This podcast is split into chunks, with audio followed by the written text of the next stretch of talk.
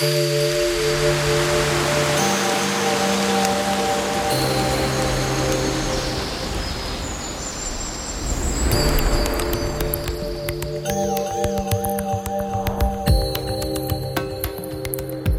toutes les disciplines olympiques, le saut à la perche est sans doute le plus spectaculaire et le plus acrobatique. Aujourd'hui, entre deux compétitions et deux séances d'entraînement, nous avons la chance d'accueillir l'un de nos meilleurs espoirs pour les JO 2024, le grenoblois Thibaut Collet, triple champion de France de saut à la perche dans le top 5 mondial, qualifié pour les JO de Paris. À 24 ans, le jeune homme, issu d'une famille de champions, pourrait bien entrer dans la légende le 5 août prochain au Stade de France, où il espère franchir la barre mythique des 6 mètres de hauteur, déjà frôlée aux mondiaux de Budapest l'été dernier. Mais comment se prépare-t-on à un tel exploit? Qu'est-ce qui l'a poussé à choisir un sport aussi perché? Bonjour Thibaut, dites-nous, d'où vous vient cette passion? C'est né d'une histoire familiale parce que bah, mon père était un ancien perchiste entraîné par mon grand-père qui lui était athlète mais coureur de 400-800. Et du coup, euh, la passion est née parce que bah, j'ai découvert ça dès le plus jeune âge euh, avec mon grand-père. Et ensuite, euh, j'en faisais régulièrement. J'ai commencé par le foot et une fois que j'y ai goûté derrière, je me suis dit c'est ça que je veux faire. Donc au bout d'un moment, j'ai arrêté le foot et je me suis mis à faire de l'athlétisme et après du saut à la perche.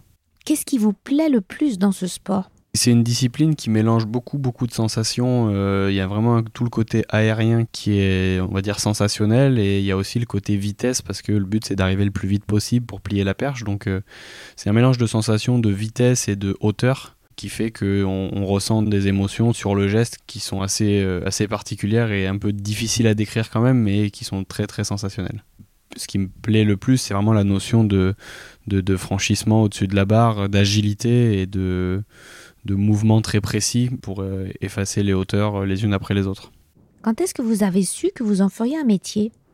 Quand j'étais petit, j'ai toujours dit que mon rêve c'était de faire de la perche.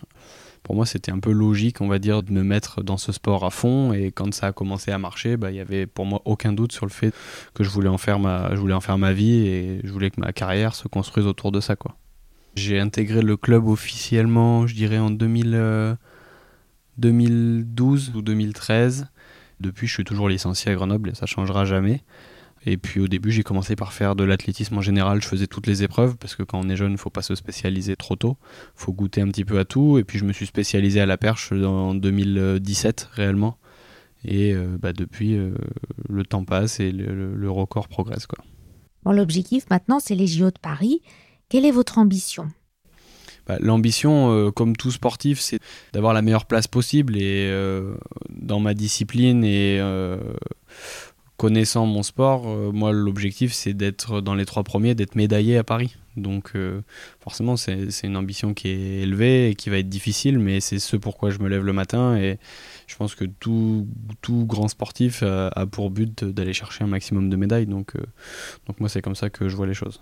J'ai déjà validé, on va dire, deux étapes qui étaient les minima et la qualification. C'est deux choses que j'ai que j'ai réalisées cet été à Budapest. Donc, euh, en sachant que j'ai pas la pression à me dire il faut que je me qualifie absolument et il faut que je saute telle barre parce que bah c'est une barre qui aujourd'hui 5m82 est complètement dans mes cordes et que je franchis très régulièrement. Donc euh, le but c'est pas d'y aller et de participer au jeu, ça va être d'y aller et d'être bon et de peut-être marquer un peu l'histoire de, de ce sport encore plus quoi alors vous devrez faire face au recordman du monde de la discipline, un monstre apparemment invincible, le Suédois Armand Duplantis, qui a franchi quand même les 6 mètres 22.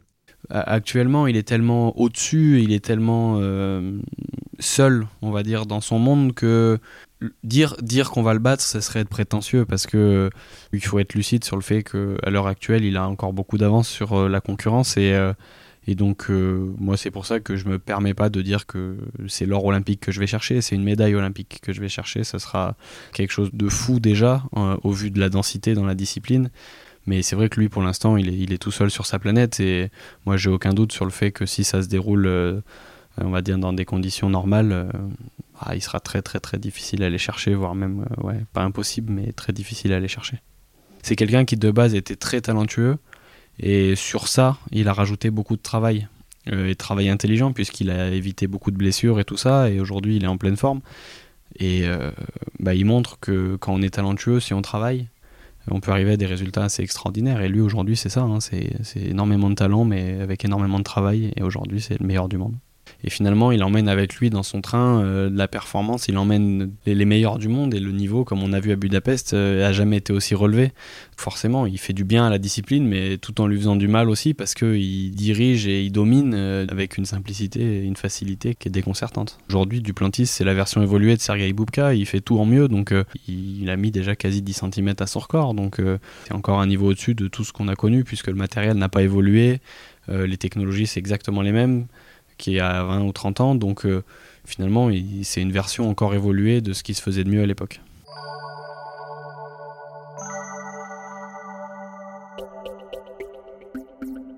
Bon, revenons-en à vous Thibaut. Comment ça se passe au quotidien, l'entraînement? Nous, à la perche, on a besoin de travailler euh, quand même pas mal de trucs. On doit travailler la vitesse, on doit travailler le saut, et on doit travailler euh, la musculation et euh, la capacité à impulser et tout ça. On a besoin, on va dire, d'utiliser son corps dans, dans beaucoup de domaines. Donc on travaille euh, en sprint, on travaille sur des séances de saut, on travaille sur des séances de bondissement, sur des séances de musculation et sur des séances de renforcement. Donc on, on, va dire qu'on cale ça dans une semaine et on fait à peu près entre 8 et 10 séances par semaine en période de préparation. Euh, et en période de compétition, c'est moins, on va être plutôt à 4, entre 4 et 6 séances par semaine. C'est conséquent, mais c'est pas, pas non plus le sport où on a le besoin de s'entraîner le plus. Euh, par exemple, au triathlon, euh, on sait que c'est encore autre chose. Les, athlètes doivent pratiquer les trois disciplines dans la journée, la plupart du temps, et avec un rythme assez fou. Donc, c'est vrai que ça demande beaucoup de rigueur et beaucoup de temps, mais par rapport à d'autres sports, on a quand même un petit peu de moments où on peut se poser et se reposer. Et maintenant, Thibaut, quelles sont les prochaines échéances avant les JO bah alors les Jeux Olympiques ça sera donc euh, le 3 et le 5 août pour ma part, les épreuves c'est le 3 et le 5 août. Avant ça, cet hiver à court terme, il y a les championnats du monde en salle à Glasgow du 1er au 3 mars. Et après les championnats d'Europe cet été qui seront avant les Jeux Olympiques qui seront au mois de juin. Donc le but c'est pareil, c'est d'aller aux championnats d'Europe, d'être médaillé et ensuite de se concentrer pour les Jeux Olympiques qui seront euh, au mois d'août. Alors votre papa était le perchiste star des années 90. Votre maman est une heptathlète de haut niveau. C'est important le soutien de la famille? Bien sûr, je partage ça avec mon grand frère aujourd'hui qui est aussi perchiste professionnel. Donc euh, on a vraiment ce côté familial dans le truc où bah, on vit la même chose à quelque chose près euh, et après, bah, toute la famille autour qui suit à fond. Et ça rappelle un petit peu l'époque de mon père aussi, parce que mon père a connu tout ça, il a fait deux fois les jeux. Donc, euh, c'est des souvenirs qui réapparaissent et un petit peu remis au goût du jour. Et le but, c'est de faire mieux que ce qu'il a fait. Donc, forcément, il y a un vrai soutien et on travaille beaucoup pour faire mieux que ce qui a été fait et de manière, on va dire, euh, intelligente aussi. Et à part le saut à la perche, vous avez d'autres passions dans la vie? Je suis un grand passionné de sport mécanique, de sport automobile et euh, donc c'est assez vaste hein, comme domaine, mais euh, moi, un de mes rêves, c'est de participer au Dakar un jour, euh, faire ce, genre d'événement. Et, donc, euh, si la carrière se passe très bien et que je vais là où je veux aller, je me dis que j'aurai peut-être la possibilité de, de me lancer là-dedans plus tard, mais, mais pour l'instant, je, je, me concentre sur le sport. Alors apparemment, les jeunes font de moins en moins de sport. Est-ce que vous avez un message pour les jeunes isérois? Bah, il y a une chose qu'il faut bien se dire, c'est que le sport, euh, c'est un moyen d'expression, c'est un moyen de communication et c'est surtout une manière de, de vivre des choses que on pourrait pas forcément vivre sans. Ce que je pourrais dire, c'est que ça me permet de découvrir que ce soit euh, des gens ou des coins du monde qui sont fabuleux. on a des rencontres toutes plus belles les unes que les autres et euh, le sport aujourd'hui, c'est quand même vraiment un moyen de s'assurer une santé et bouger tous les jours, s'entraîner, euh, ça permet de se sentir bien dans son corps, donc bien dans sa peau et euh, aussi bien dans sa tête, ce qui est quelque chose d'important. Donc le message que j'ai, moi, c'est ça, c'est euh, il existe tellement de sports différents qu'il y a toujours moyen de trouver, peu importe hein, le sport, de trouver, on va dire, un peu chaussure à son pied. Il suffit juste d'être motivé et, de se dire que tout est possible. Et après une fois qu'on a trouvé le sport qui nous convient, euh, c'est une question d'investissement et de, motivation, mais ça permet de vivre des choses qui sont, qui sont assez dingues quand même. Il faut quand même de la persévérance, tout le monde n'est pas doué de nature comme vous. Je pense que ça s'apprend. Il n'y a pas besoin d'arriver en étant euh, fort dans la tête. Par exemple, c'est des choses qu'on développe. Euh, il faut être rigoureux. Il faut se dire qu'il faut se donner des objectifs et il faut aussi se donner les moyens de les atteindre. Et euh, c'est pas en restant chez soi, en jouant à la console que que qu'aujourd'hui on va on va progresser dans le sport. au contraire, il existe plein de choses, plein de sports, plein de disciplines pour que chacun puisse y trouver son compte et, et donner, devenir, on va dire, la meilleure version de soi-même.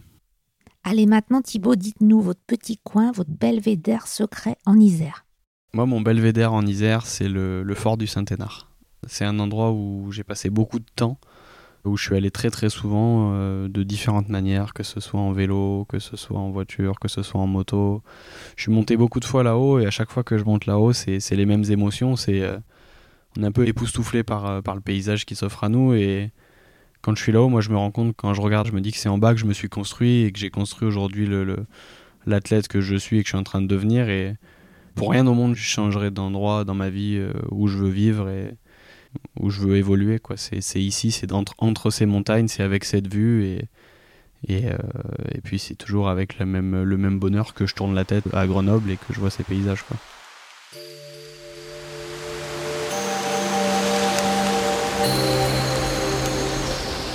Belvédère.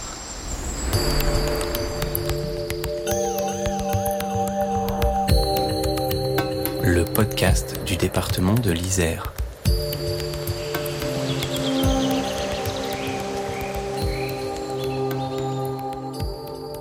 Eh bien, merci beaucoup Thibaut. Bonne chance pour les JO. On est derrière vous, on vous soutient. Belvédère, c'est fini pour aujourd'hui. Cet épisode a été réalisé par Véronique Granger avec Annick Berlioz à la prise de son.